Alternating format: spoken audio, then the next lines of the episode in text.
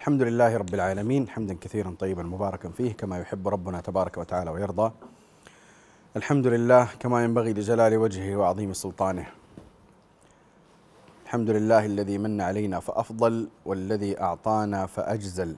اللهم صل وسلم وبارك على عبدك ورسولك محمد. استعينوا بالله ونبتدئ آه، مجلسا أو موضوعا جديدا أو كتابا في شرح كتاب جديد.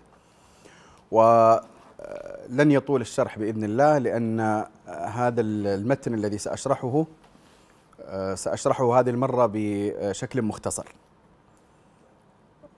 ولاجل ذلك لن يستغرق منا إلا بضعة مجالس بإذن الله تعالى.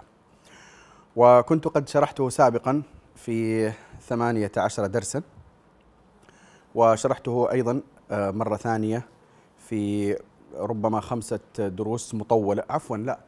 كان في والله في مجلس واحد. كان في مجلس واحد لكنه طويل. كان عدة ساعات متتالية جلسنا عليه. أو آه، ربما يوم أو يومين نسيت والله. هو قديم عدة قبل عدة سنوات. وموجود باليوتيوب. آه، وهذه المرة الثالثة أو ربما الرابعة لأن أيضا شرحته مرة في آه، دروس صوتية. لا أدري هل احتفظ بها أم لا. لكن الثمانية عشر مجلسا موجودة مسجلة صوتا ممكن نعطيكم الرابط بعدين والمرئية أيضا مسجلة. الثالثة لا أذكر هذه الرابعة. آه، وحقيقة الذي دعاني إلى الرجوع إلى هذا المتن وهو نظم المعين على فهم تطبيقات المحدثين. آه، هو المجالس التي نعقدها هذه الأيام في شرح مقاصد مقدمة ابن الصلاح. آه، وذلك أنه في درس يوم أمس كنا نتكلم عن الحديث الحسن. وجدت أن هناك عدد من المعاني الضرورية التي كان يمكن أن توصل بطريقة مختصرة موجودة في النظم. وطلاب أكاديمية الحديث الآن آه، طلاب أكاديمية الحديث الآن يدرسون آه، في المستوى الثاني أو في المستوى الأول بعد المقدمة الدورة التمهيدية. ويحتاجون إلى متن مركز. ونحن عندنا نزهة النظر وعندنا مجموعة من المتون لكن حقيقة رأيت أيضا أنه من الضروري أن يكون هناك آه، مرور على نظم المعين على فهم تطبيقات المحدثين نظرا لبعض السمات الموجودة فيه والتي آه، يعني لا أقول أن أنها أحسن من غيرها فالمتون الأخرى فيها من الحسن ما ليس في هذا النظم ولكن على الأقل فيه من الجمع والتركيز لمصطلحات وبيان مصطلحات المتقدمين من الحفاظ ما ليس آه، في آه، غيره غيره من المتون المختصرة. جيد؟ وهذا آه، النظم من الله عليه سبحانه وتعالى بكتابته قبل قبل ربما 12 سنة من الآن تقريبا ولكتابته قصة لكن لعلها تذكر إن شاء الله في ظرف آخر. آه، لها له قصة يعني تستحق أن تذكر لكن يأتي لها وقتها المناسب بإذن الله وأذكرها. آه، سأبدأ مباشرة وستظهر آه، إن شاء الله بعض معالم النظم الأساسية من خلال الشرح. ولماذا اخترت هذا النظم؟ ولم أستطع الاستغناء به مع انه حقيقة درسنا في أكاديمية الحديث الدفعة الأولى انتهينا من الدفعة الأولى سنتين درسوا سنتين كاملتين ما أخذنا النظم. وكان من أسباب ذلك أنني يعني بما أن النظم لي فلم أرضى ذلك الرضا انه يكون النظم مقررا باعتبار أن هناك ما هو أولى منه من كبار الكتب وما إلى ذلك. لكن آه، حقيقة الذي دفعني الآن مرة أخرى هو آه، ما رأيته من مسيس الحاجة لأنه آه، يعني حاولت أن أرتب النظم ترتيبا اصطلاحيا معينا فيه بعض ما ليس في غيره. فنستعين بالله.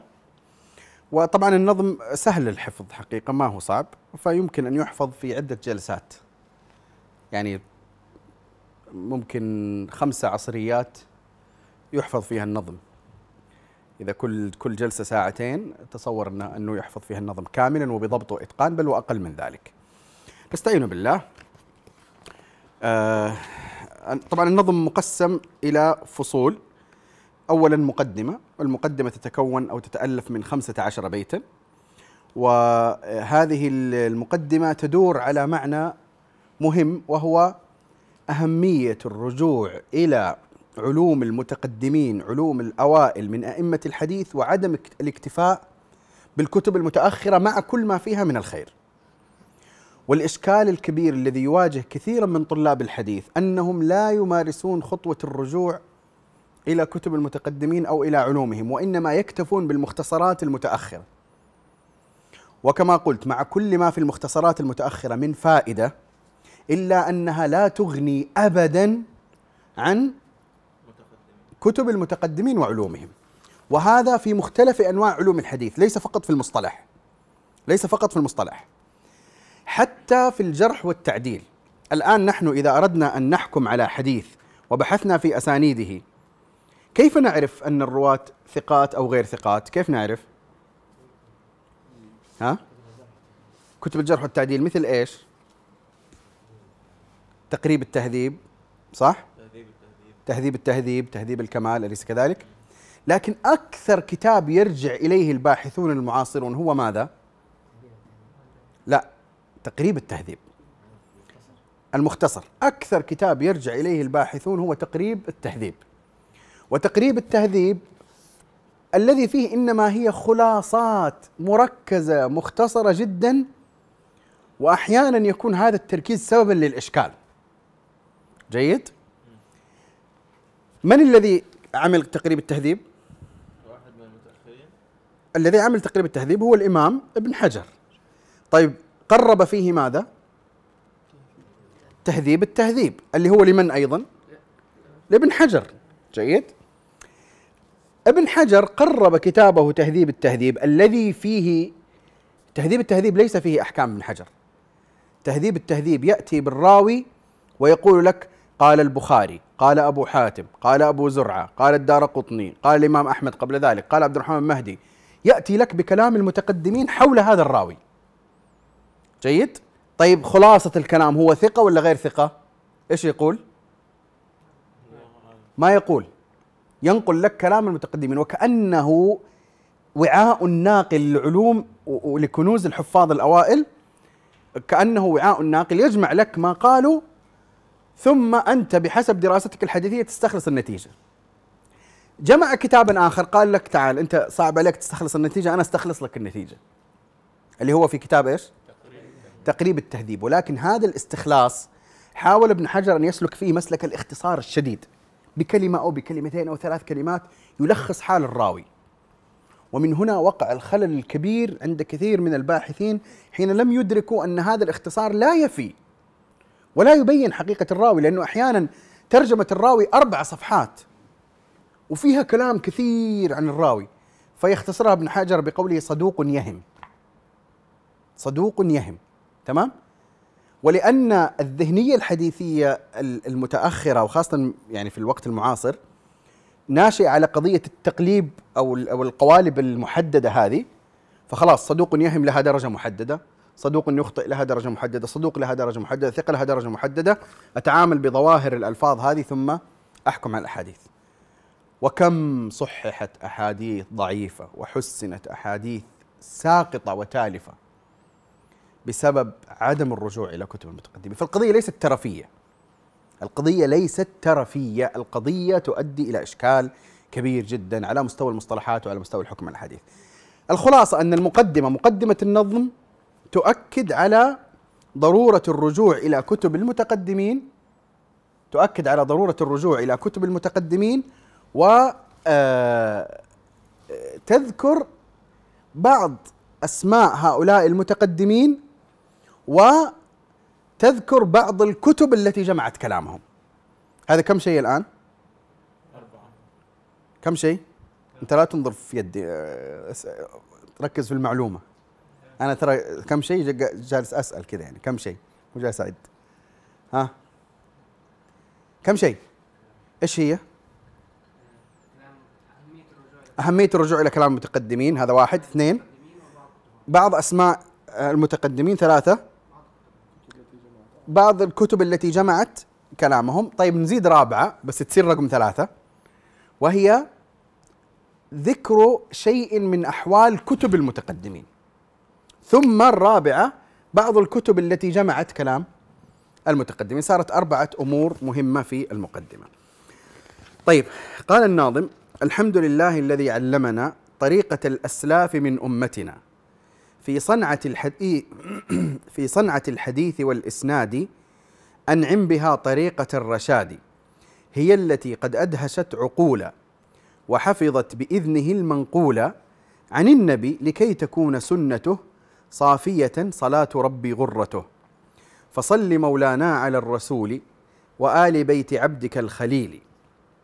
هذه استفتاح فيه آه يعني المعنى البلاغي اللي هو أنك تحمد الله بمعنى يدل على المضمون أو تذكر في المقدمة ما يدل على مضمون الكتاب فهو الحمد لله الذي علمنا طريقة الأسلاف من أمتنا لأن النظم كله دائرا على دائر على هذه القضية.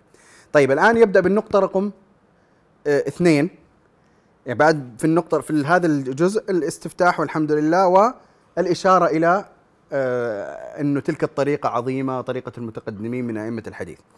الآن رقم اثنين ذكر بعض أسماء ورموز وأعيان أولئك المتقدمين. أعيانها ابن حنبل ويحيى وابن المديني لا تسل كم أحيا. كذا البخاري عالم معلم والترمذي بعده ومسلم والرازيان مثلهم أئمة ثم النساء منهم في القمة. كم عالم ذكر هنا؟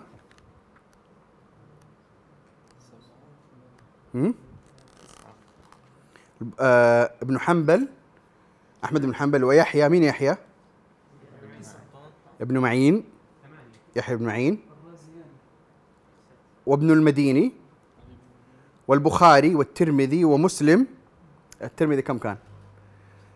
البخاري والبخاري والترمذي ومسلم والرازيان والنسائي تسعة. آه لا مو كل أصحاب الكتب. مثلا آه، ابن ماجه ما ذكر الترم آه، أبو داود ما ذكر مع إنه من المهمين جدا. طيب هؤلاء من رموز هؤلاء الحفاظ؟ تسعة. من المهم لطالب الحديث أن يعلم مواطن تميز كل واحد من هؤلاء الرموز. لأنهم انت لأنهم يعني آه، خلينا نقول تعددت تخصصاتهم الحديثية. وإن كان كل واحد منهم من أئمة الحديث وعلمائه إلا أنهم يتفاوتون فيما بينهم في ال ال الاختصاص والتقدم في مجال دون آخر.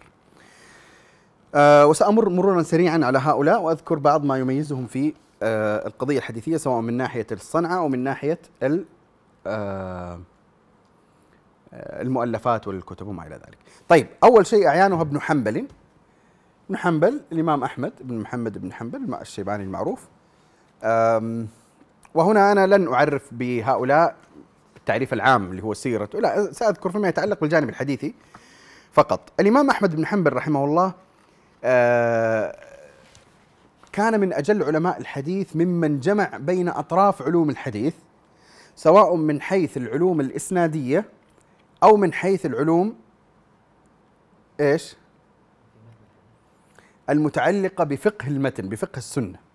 فقد كان الإمام أحمد عالما بالإسناد وما يتبعه من علوم وعالما بالمتن وما يتبعه من علوم. وكان في نفس الوقت حافظا فهو من الحفاظ الكبار. وقد كان يتميز على أكثر علماء الحديث بأنه من أحفظهم لآثار الصحابة. يعني يشترك معه أئمة المسلمين أئمة الحديث الكبار في حفظ الحديث. لكن الإمام أحمد ويشتركون معه في حفظ الصحابة لكن الإمام أحمد تميز عليهم بأنه لا يكاد يفوت عليه شيء من فقه الصحابة لم يحفظه. جيد؟ وأنت تتكلم الآن عن آلاف وآلاف الأخبار والروايات من كلام الصحابة. ولذلك الإمام أحمد تميز كثيرا بأنه أكمل منظومته الاستدلالية ب في خاصة في الخانة التي ليس فيها شيء من الوحي آه، أنه يعتمد على فقه الصحابة كثيرا. وهو هو يعتمد كثيرا على قضية أنه آه، هل المسألة فيها قول من الصحابة؟ دائما يبحث. فإذا وجد في المسألة قولا للصحابة تجده أنه يميل آه، إليه. الإمام أحمد بن حنبل كان مكثرا من الكلام في الرجال. كان مكثرا من الكلام في الرجال يعني في الجرح والتعديل. أين تجد كلام الإمام أحمد في الرجال؟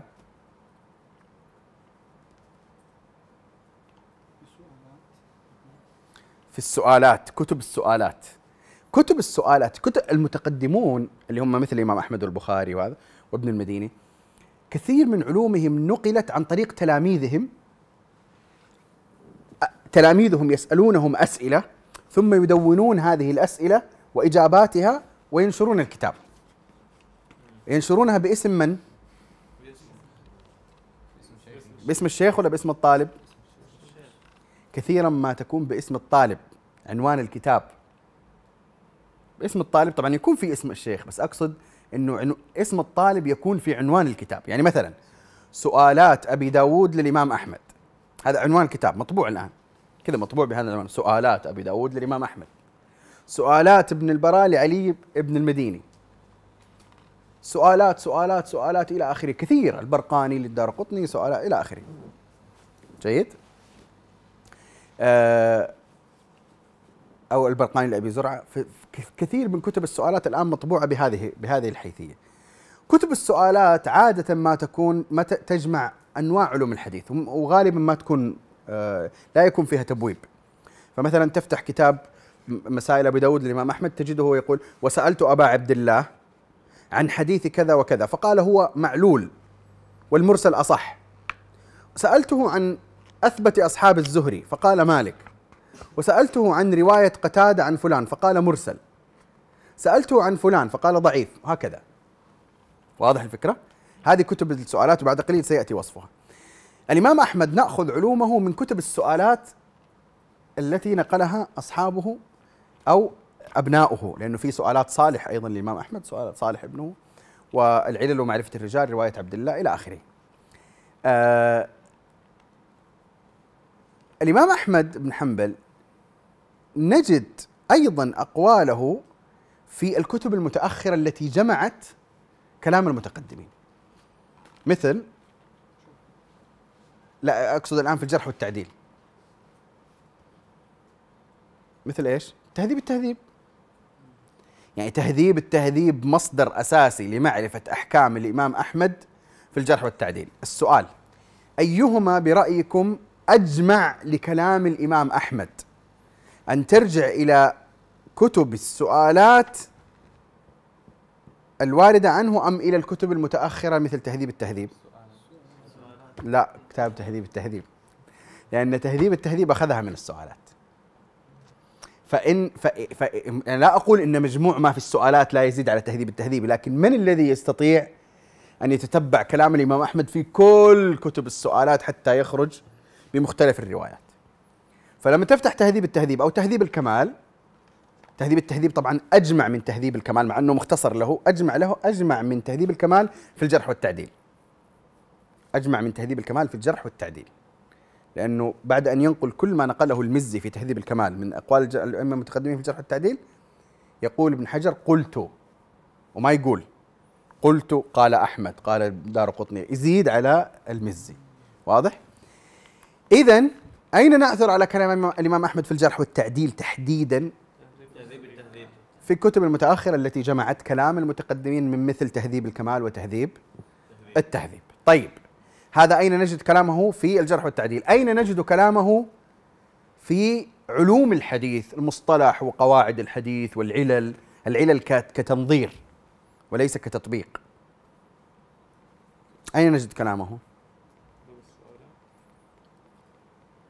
كتب السؤالات جيد صح؟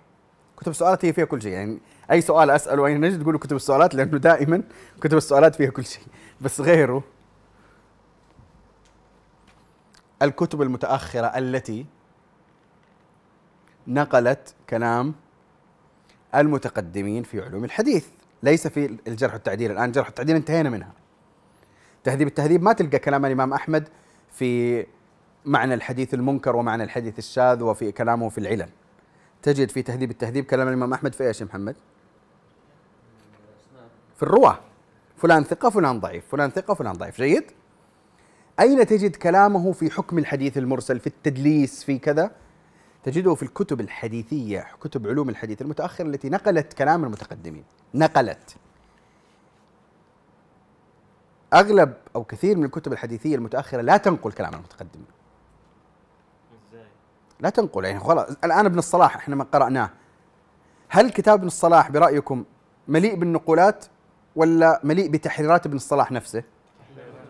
تحريرات ابن الصلاح نفسه صح؟ إحنا قرأنا هو يقول لك الصحيح كذا وكذا وكذا تنبيهات الفائدة الأولى البخاري لم يجمع كذا أحيانا ينقل لك أحيانا قليلة صح؟ إذا هل كتاب ابن الصلاح مصدر لمعرفة كلام الإمام أحمد وغيره؟ لا ما يعني ايتوا بأسماء كتب تنقل كلام المحدثين الأوائل في العلل والعلوم الحديث شرح الترمذي لابن رجب. شرح علل الترمذي لابن رجب واحد من المصادر الأساسية.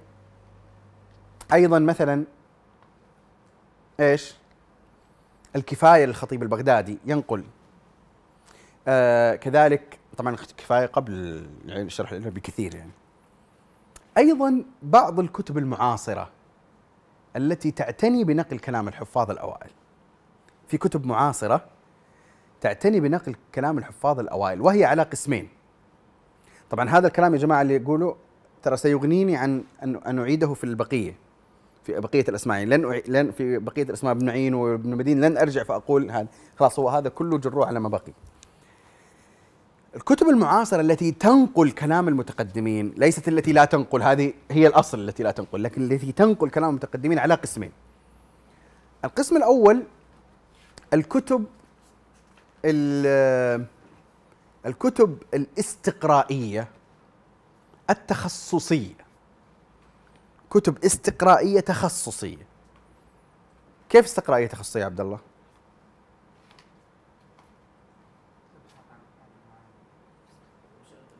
ها؟ طيب يرجع إلى السؤالات فيأخذ كل كلام الإمام أحمد مثلا. في مثلا في الجرح في الجرح والتعديل أو ما قدموه في راوي واحد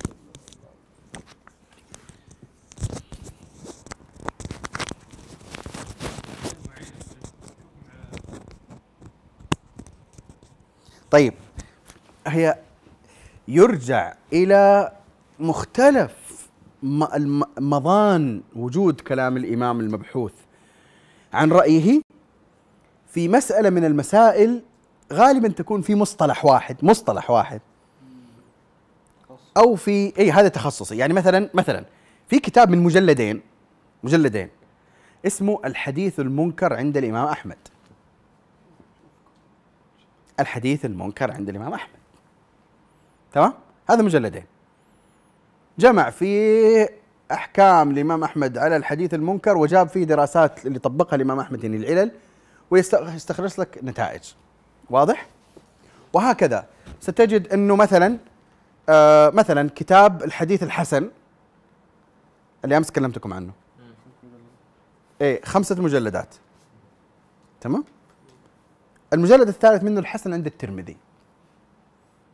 هذا الآن مثلا المجلد الثالث هذا مصدر لمعرفة مصطلح الترمذي في الحسن. هذه هذه الآن الكتب التي تنقل كلام الحفاظ وتكون استقرائية تخصصية. القسم الثاني هي الكتب ال ال ال التي لا تعتمد على الاستقراء التام ولا تعتمد على التخصص. يعني يعني تكون كتب شمولية.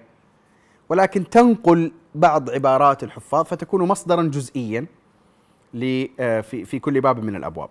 مثل كتاب تحرير علوم الحديث للجديع للجديع المؤلف الجديع وهو من أفضل ما كتب المعاصرون في علوم الحديث. وهو برأيي من الكتب المركزية في علوم الحديث على الإطلاق. تحرير علوم الحديث. يعني مقدمة ابن الصلاح شرح الترمذي تحرير علوم الحديث اللي يجمع الثلاثة مع بعض يكون قد أخذ بمجامع علوم الحديث. طبعا كتاب حقيقة في غاية النفاسة طبعا مقرر في الأكاديمية. هو أصلا هذه الثلاثة كتب هي مقررة كلها في المستوى الثالث مع بعض. ثلاثة سوا. مقدمة ابن الصلاح وشرح العلل والتحرير طيب إذا هذا مرور سريع على آم، أين نجد أين نجد علوم الإمام أحمد؟ آه، أعيان بن حنبل ويحيى، يحيى بن معين، يحيى بن معين تميز أكثر شيء في علم الجرح والتعديل. أكثر شيء تميز في علم الجرح والتعديل، أكثر من تميزه في علم العلل. يعني كلامه في علم العلل ليس كثيرا. الإمام أحمد كلامه في العلل كثير، يعني في في العلل أقصد في الحكم على الأحاديث وتعليل الأحاديث بأعيانها. فيقول لك مثلا هذا الحديث تفرد به فلان ولا يصح هذا الحديث منكر ولا هذا أحمد بن حنبل أكثر منه جدا أما ابن معين لا لم يكثر منه لكن لا تكاد رجل لا تكاد تجد رجلا من رواة الحديث لم يتكلم فيه ابن معين. مو لم يتكلم فيه ابن معين لا تكاد تجد رجلا من رواة الحديث لم يتكلم فيه ابن معين عدة مرات. فلذلك فتحت تهذيب التهذيب يقول لك وقال يحيى بن معين في رواية معاوية بن صالح وقال يحيى بن معين في رواية ابن محرز وقال يحيى بن معين في رواية فلان وقال يحيى بن معين في رواية فلان. جيد؟ طيب. آه ثم قال وابن المديني. ابن المديني آه كان أميز ما تميز فيه من علوم الحديث علم العلل. علم العلل وله كتاب مطبوع اسمه العلل. وعبارته هي التي أسست عليها آه كتاب آه تسهيل معرفة الأسانيد. اللي نظرت فإذا الإسناد يدور على ستة. آه، وكتابه جميل كتاب العلل جميل ليس كاملا ولكنه من الكتب الجميلة. هو الذي قال فيه الإما- الإمام البخاري ما استصغرت نفسي أمام أحد إلا أمام علي بن المديني. وهو شيخ الإمام البخاري علي بن المديني. وهؤلاء الثلاثة المذكورون في هذا البيت كلهم يشتركون في التتلمذ على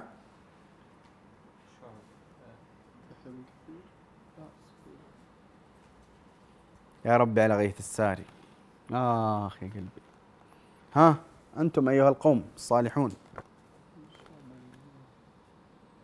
ثلاثة هذول يشتركون في التتلمذ على يد مين؟ قطان إيوه صح.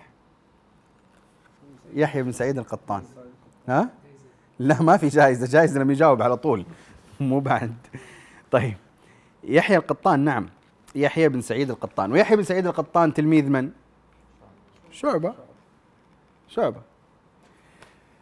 أعيانها ابن حنبل ويحيى وابن المديني هؤلاء الثلاثة تلاميذ ليحيى القطان ويحيى القطان تلميذ ل شعبة بن الحجاج. طيب كذا البخاري عالم معلم. البخاري البخاري فخم وطبقة وحده في في في في الصنعة الحديثية. لاحظ أنا ما أتكلم الآن عن حفظ ما أتكلم عن رواية الحديث. فهذه البخاري فيها البخاري هو المعلوم صحيح البخاري يكفي هذا. لا أنا أتكلم الآن عن باب آخر وهو باب الصنعة الحديثية ال- ال- العلل تعليل الأحاديث إلى آخره. الإمام البخاري رحمه الله تعالى عالم فذ جليل في مختلف علوم الحديث ومن أهمها العلل. ولما كشف علة لحديث سأله سألها سأله عنها الإمام مسلم تلميذه فكشف البخاري العلة فقال له يا أستاذ الأستاذين هكذا قال له. قال مسلم البخاري يا أستاذ الأستاذين من دقة ال ال ال ال الكشف الذي كشفه في علة الحديث. و آه الإمام البخاري رحمه الله ألف في غير الرواية كتاب التاريخ الكبير. كتاب التاريخ الكبير يعتبر كتاب في الرجال والرواة الحديث. وجمع فيه آلاف الرواة وفيه علل أيضا فيه علل الحديث. يعني يأتي بالرواة وأحيانا يعلل بعض أحاديثهم. آه، ولذلك من مصادر معرفة أحكام البخاري على الأحاديث كتاب التاريخ الكبير. أنا سأذكر لكم ثلاثة مصادر. منها نصل إلى أحكام البخاري على الأحاديث. أما الصحيح فمعلوم يعني هذا لن أذكره لأنه معلوم أن ما أخرجه البخاري في صحيحه فهو يحكم عليه بأنه صحيح. انتهينا منه وهذه معلومة بديهية لا تحتاج إلى تنبيه أليس كذلك؟ لكن سأذكر ثلاثة كتب منها أو فيها نجد أحكام البخاري على الأحاديث التي لم يخرجها في صحيحه. واحد كتاب إيش؟ تاريخ الكبير. تاريخ الكبير. لا الأدب المفرد ما يحكم فيه. الكتاب الثاني كتاب جامع الترمذي. سنن الترمذي اللي من كتب الستة. الترمذي ألا يقول هذا حديث حسن صحيح؟ هذا حديث حسن صحيح غريب. أحيانا بعد ما يذكر هذا يقول وسألت أبا عبد الله وسألت مع... سألت محمدا عن هذا الحديث فقال هو صحيح. أو قال هكذا بحسب. جيد؟ والمصدر الثالث هو كتاب العلل الكبير للترمذي. العلل الكبير للترمذي. هذا كتاب ينقل فيه الإمام الترمذي كثيرا عن البخاري فينقل تصحيحه لأحاديث أو تضعيفه لأحاديث. واضح؟ شيخ التاريخ الكبير والعلل الكبير للترمذي وإيه؟ التاريخ الكبير للبخاري العلل الكبير للترمذي الجامع للترمذي. قبل مدة طويلة رأيت آه، آه، إعلانا عن أن الشيخ طارق عوض الله يجمع أحكام البخاري على الأحاديث من من كتب. ما أدري إيش صار على هذا أنا ما رأيته مطبوع بس هل طبع؟ ما طبع؟ ما أعرف والله. آه كذا البخاري عالم معلم والترمذي بعده ومسلم. والترمذي أحد أصحاب الكتب الستة أحد أئمة الإسلام تلميذ الإمام البخاري. كان آه، يعني أكثر ما اشتهر به آه، الجانب الجانب الرواية من جهة أنه أحد أصحاب الكتب الستة إلا أنه أيضا عرف بشيء من الصنعة الحديثية وهو وإن لم يكن في مستوى من ذكر قبله البخاري وأحمد ويحيى وابن معين وليس في مستوى من ذكر بعده وهو مسلم والرازيان والنسائي. ولا يقارن الترمذي بالنسائي في العلم بالصنعة الحديثية النسائي أعلى من أعلى منه. آه، إلا أنه من أوساط المحدثين المتقدمين ممن يعني لديه معرفة كبيرة بالرواية وبالحديث وبالرجال والتاريخ إلى آخره. آه، وأحكامه على الأحاديث موجودة في أين؟ في سنن الترمذي. يروي الحديث ويحكم عليه. وكلامه آه، في علوم الحديث أين نجده؟ في العلل الصغير وأين نجد العلل الصغير؟ في المكتبة وين نجد العلل الصغير؟ نجد كلام الترمذي في كتاب العلل الصغير أين نجد العلل الصغير؟ شرح العلل أين نجده؟ المكتبة؟ ها وين نجده محمد؟ ها؟ في أي تطبيق يبيع الكتب؟ نجده في سنن الترمذي نفسه. العلل الصغير هو جزء من كتاب سنن الترمذي جزء من كتاب جامع الترمذي. ذكرت؟ آه، هو أنت تفتح جامع الترمذي كتاب الطهارة تمام؟ كتاب إلى آخره من كتب هذا الترمذي يروي الأحاديث. بعد ما انتهى قال العلل.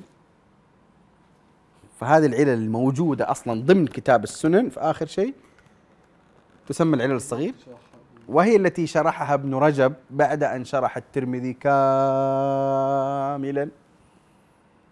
تمام؟ آلاف الأحاديث حق الترمذي شرحها كان بعدين باقي وريقات سبعة بحسب الطبعة طبعا 15 بحسب الطبعة.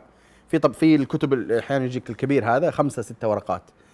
وبعضها تجيك 15 25 حسب ال ابن رجب بعد ما انتهى من الشرح وخلص وكل شيء مر على على الآخر ورقات هذه وشرحها. شرحه على آلاف الأحاديث هذا مفقود. مفقود. مفقود. باقي شرحه على أي. هذا الشرح الأخير اللي باقي اللي هو مطبوع في مجلدين الآن من أهم ما كتب علماء الحديث في علوم الحديث على الإطلاق. وعادة ما يكون نفس الشارح في آخر شيء خلاص طافي. يعني ما عاد بقي فيه حيل يعني يشرح صح؟ لكن العجيب أن تجد إنه إنه كل تلك العلوم وهي في آخر شيء وصل إليه. آه ابن رجب رحمه الله تعالى. طيب والترمذي بعده مسلم مسلم آه يعلم يعرف كلامه آه في في الاحاديث اولا من حيث التصحيح صحيح مسلم ما ما أخرجه في صحيحه فالأصل فيه الصحة لأنه أحيانا يخرج الحديث في الشواهد وهذا في تفصيل ليس الآن موضعه. أيضا مقدمة صحيح مسلم فيها علوم من علوم الحديث. مقدمة صحيح مسلم نفس الصحيح. لما تفتح الصحيح أول شيء تجد مقدمة للإمام مسلم. ليس مثل البخاري ما في مقدمة. كتاب بدء الوحي على طول. مسلم عنده مقدمة طويلة والمقدمة هذه فيها صنعة حديثية. وفيها نقاش في مسألة الشرط قضية المعاصرة واللقاء وعدم اللقاء وكذا وكلام طويل في الموضوع. آه، إلا أنه من المقلين في الكلام على الرجال مسلم. من المقلين. وكذلك الترمذي من المقلين في الكلام على الرجال. ومسلم رحمه الله له كتاب من أهم الكتب الحديثية وهو كتاب التمييز. كتاب التمييز. وهو كتاب مهم جدا آه، يعتبر من كتب علم العلم. من كتب علم العلل أنا عندي شرح على الكتاب موجود في اليوتيوب كاملا آه، مختصر يعني أظن ثلاثة أو أربع ساعات.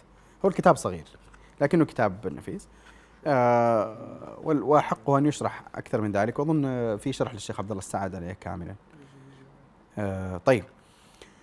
والترمذي بعده مسلم والرازيان مثلهم أئمة. الرازيان أبو حاتم الرازي وأبو زرع الرازي وهذان لهما في علم الحديث شأن خاص شأن كبير. و يعني آه، رزق ب أبو حاتم بابن أبي حاتم. جيد؟ طبعا هو أبو زرع وأبو حاتم أقرباء. ابن أبي حاتم اسمه عبد الرحمن. عبد الرحمن. هذا يبغى لي أنا كنت أقول لكم لا تصيروا مثل طلاب الليث. فيبغاني أقول لكم دائما الجيب الجانب الإيجابي إنه خليكم مثل خليكم مثل عبد الرحمن بن أبي حاتم. عبد الرحمن بن أبي حاتم هذا آه، خدم علم والده وعلم أبي زرعة خدمة كبيرة جدا جدا. آه، ما يمر عليكم في كتب التفسير وروى ابن أبي حاتم. ابن أبي حاتم ابن أبي حاتم هو هذا. هو. ابن أبي حاتم جمع كتاب العلل. كتاب العلل الكتاب الكبير هذا ال- اللي هو أنا بالنسبة لي له عندي صراحة مكانة خاصة. كتاب أحبه جدا. كتاب كله تطبيقات عملية. وليس كتابا في الجرح والتعديل ما يتكلم فلان ثقة فلان صحيح ضعي- ضعيف. هذا يتكلم عن الأحاديث. وإيش هو؟ عبارة عن سؤالات. جمعها من؟ عبد الرحمن كل الكتاب أول ما تفتح يقول لك مثلا سألت أبي. هكذا سألت أبي عن حديث رواه فلان عن فلان عن فلان. فقال هذا خطأ. والصواب ما رواه فلان عن فلان عن فلان موقوفا. وسألت أبا زرعة عن حديث رواه فيه تقريبا 2800 مسألة. كلها عن أحاديث. كلها عن أحاديث. ما هي عن رجال ما هي عن مسائل في الحديث كذا. مو مثل كتب السؤالات اللي قلت لكم عليها اللي مره فلان ثقة من أثبت أصحاب فلان. هذا ما في. هذا كله سألته عن حديث. سألته عن حديث. سألته عن حديث؟ جيد. بحسب الطبعة بس في طبعة كبيرة مجلد واحد. ضخمة يعني هكذا مجلد واحد جامع ل آه، وطبعه رائعة جدا رائعة وجميلة. آه، عموما الكتاب هذا من الكتب حقيقة الرائعة وال- واللي تستحق إنها تدرس. وإن شاء الله إذا تخرجتم من أكاديمية الحديث ها ممكن آه، نقرأ من الكتاب. طبعا باقي أسماء اللي طبعا قبل ما أذكر الأسماء البقية أو سريعا آه، أبو حاتم وأبو زرعة أبو حاتم وأبو زرعة آه، اشتهر بالكلام في الجرح والتعديل وبالكلام في العلل كلا الأمرين. ولهما آه، وعلمهما منقول في كتابين الكتاب الأول العلل بن أبي حاتم والكتاب الثاني الجرح والتعديل لابن أبي حاتم. جيد؟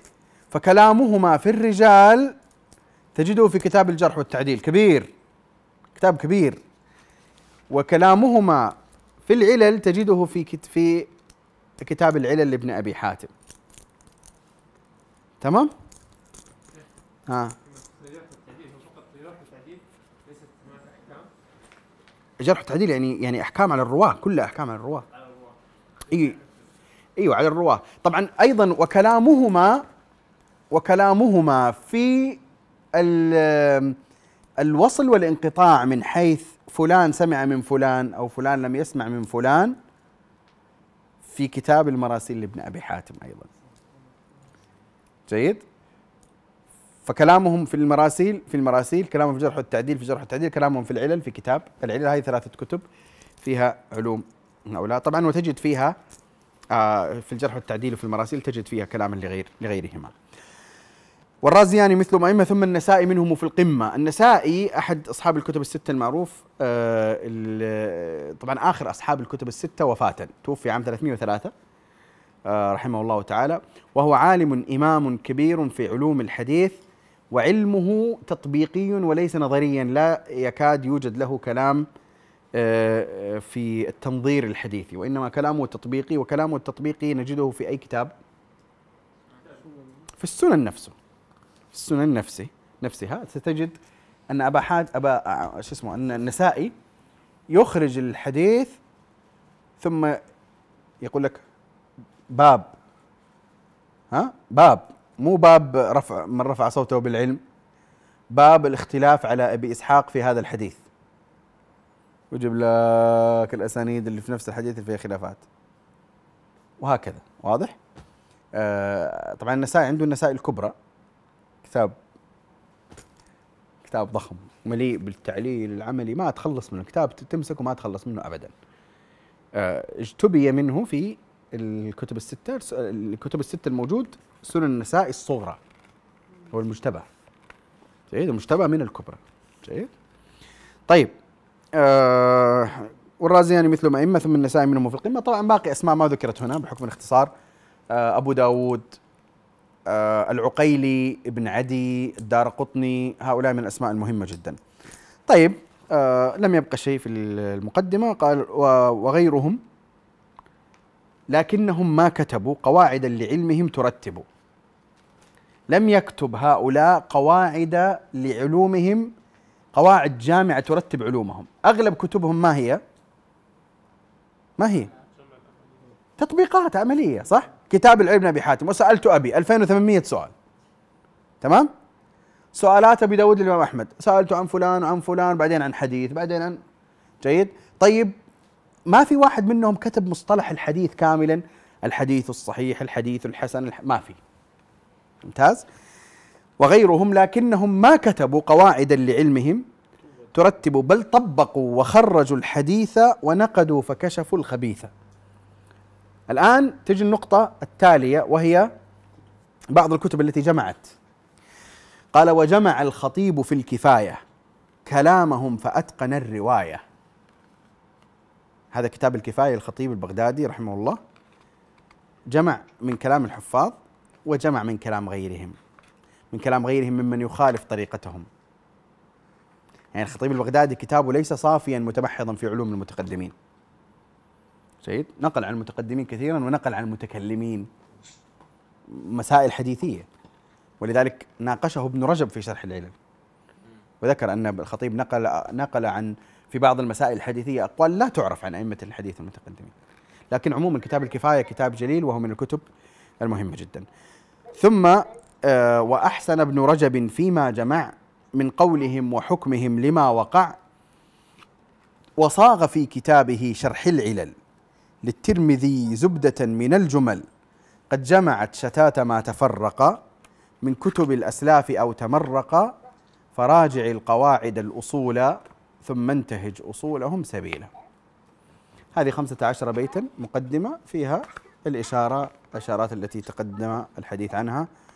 وإن شاء الله الجلسة القادمة نأخذ الفصل التالي وهو فصل مهم جدا. ثم آه، ما يليه. وصلى اللهم على نبينا محمد وعلى آله وصحبه أجمعين.